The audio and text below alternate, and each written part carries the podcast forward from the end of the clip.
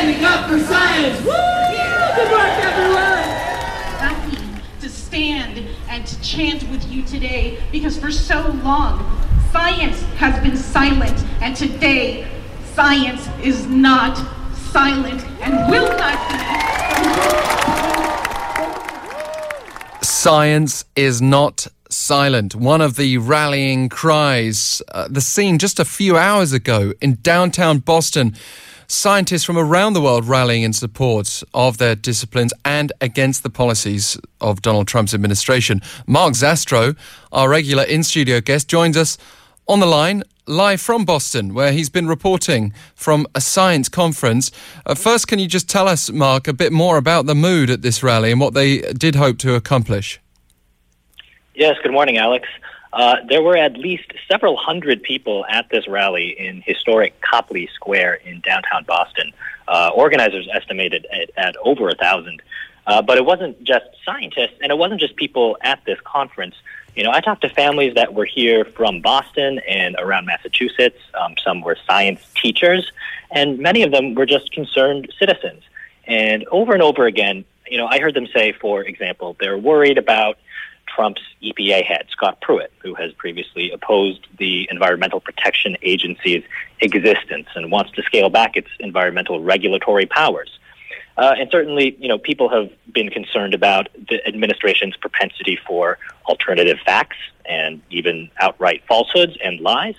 But you could also sense a broader message starting to emerge from this rally, I think, that science is not just a driver of progress, but also a protective force. It keeps society safe. And you could see many signs that were made saying, for example, do you have polio? No? Then thank science. So I think, you know, overall, it's clear that Trump's election and the first month of his administration has been a huge wake-up call for scientists in the U.S. and around the world.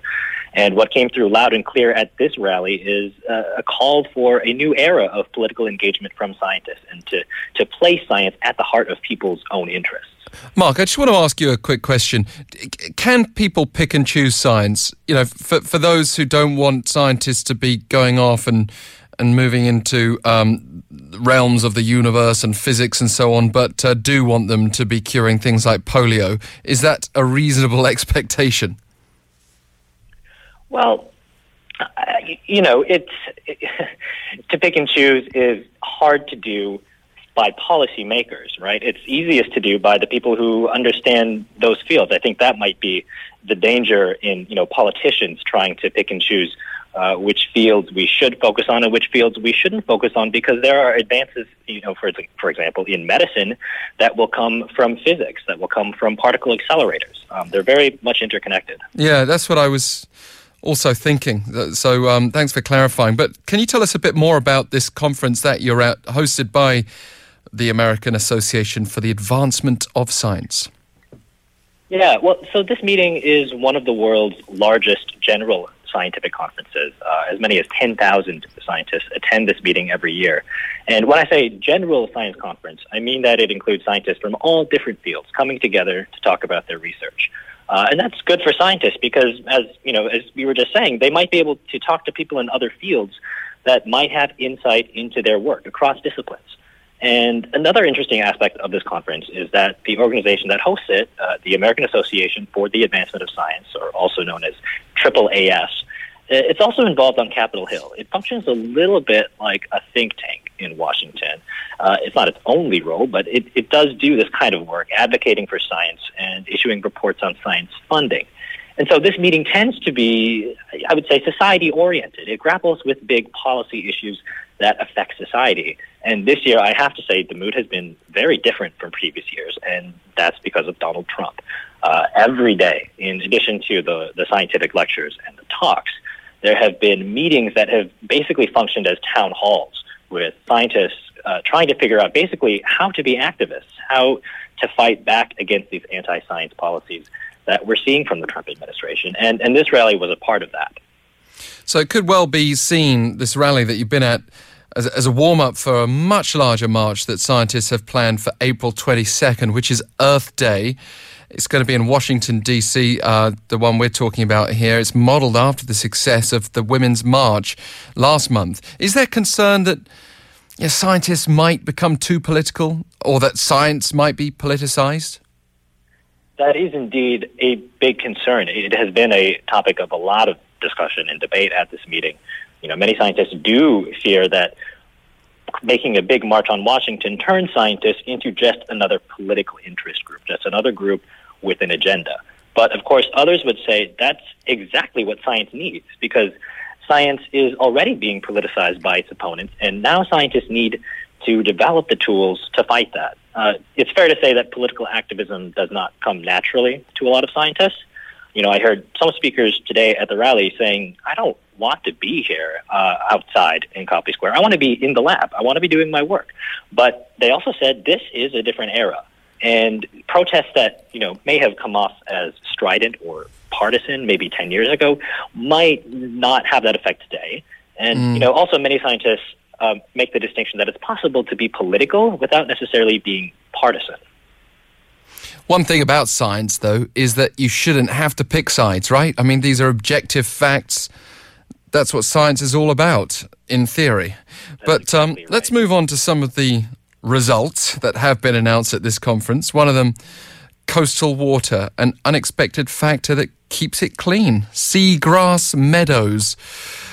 It's almost like the image of a lotus flower keeping a pond clean. I don't know if you've ever seen that analogy, Mark, but what exactly is a seagrass meadow?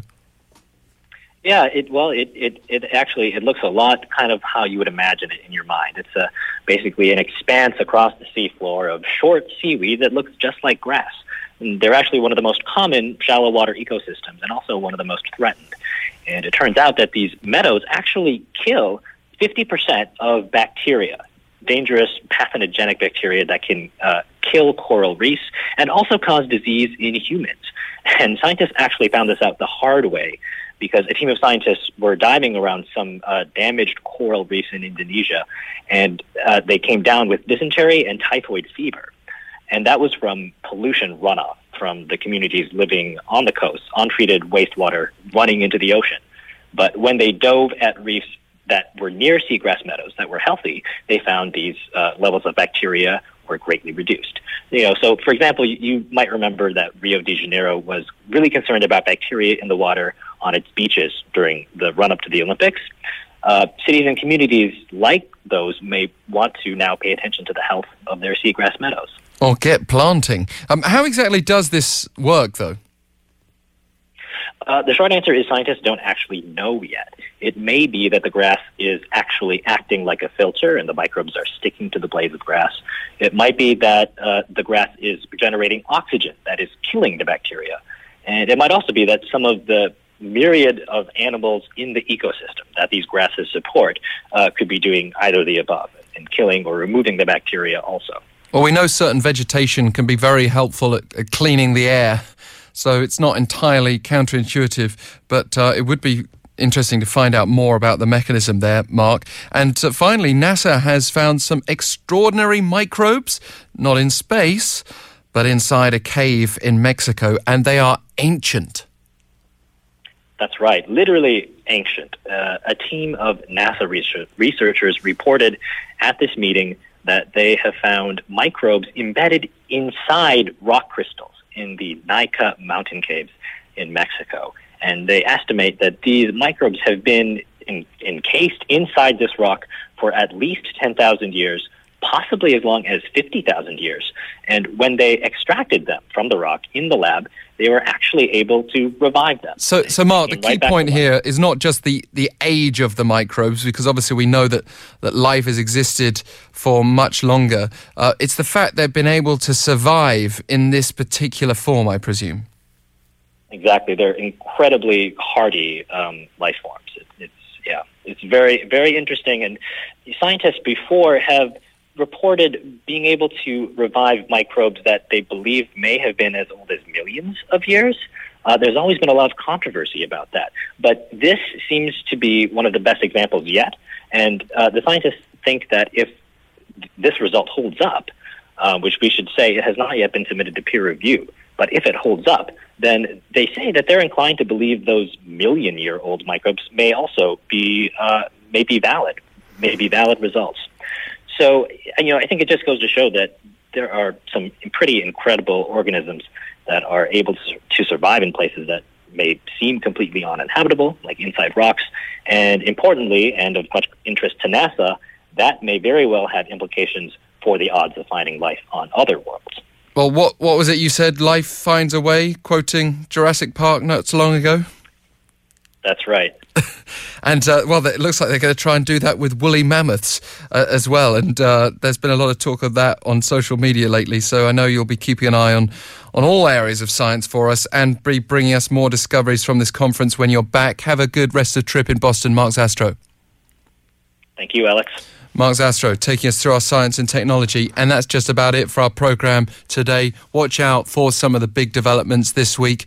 We are anticipating some sort of response from the acting president and Prime Minister Juan Guaido on whether to extend or not the investigation into the presidential scandal. That would have huge implications. Your news headlines are coming up in just a few moments. Then stay with us for Career Escape and Kurt Asian. We'll be back with This Morning tomorrow at 7:05.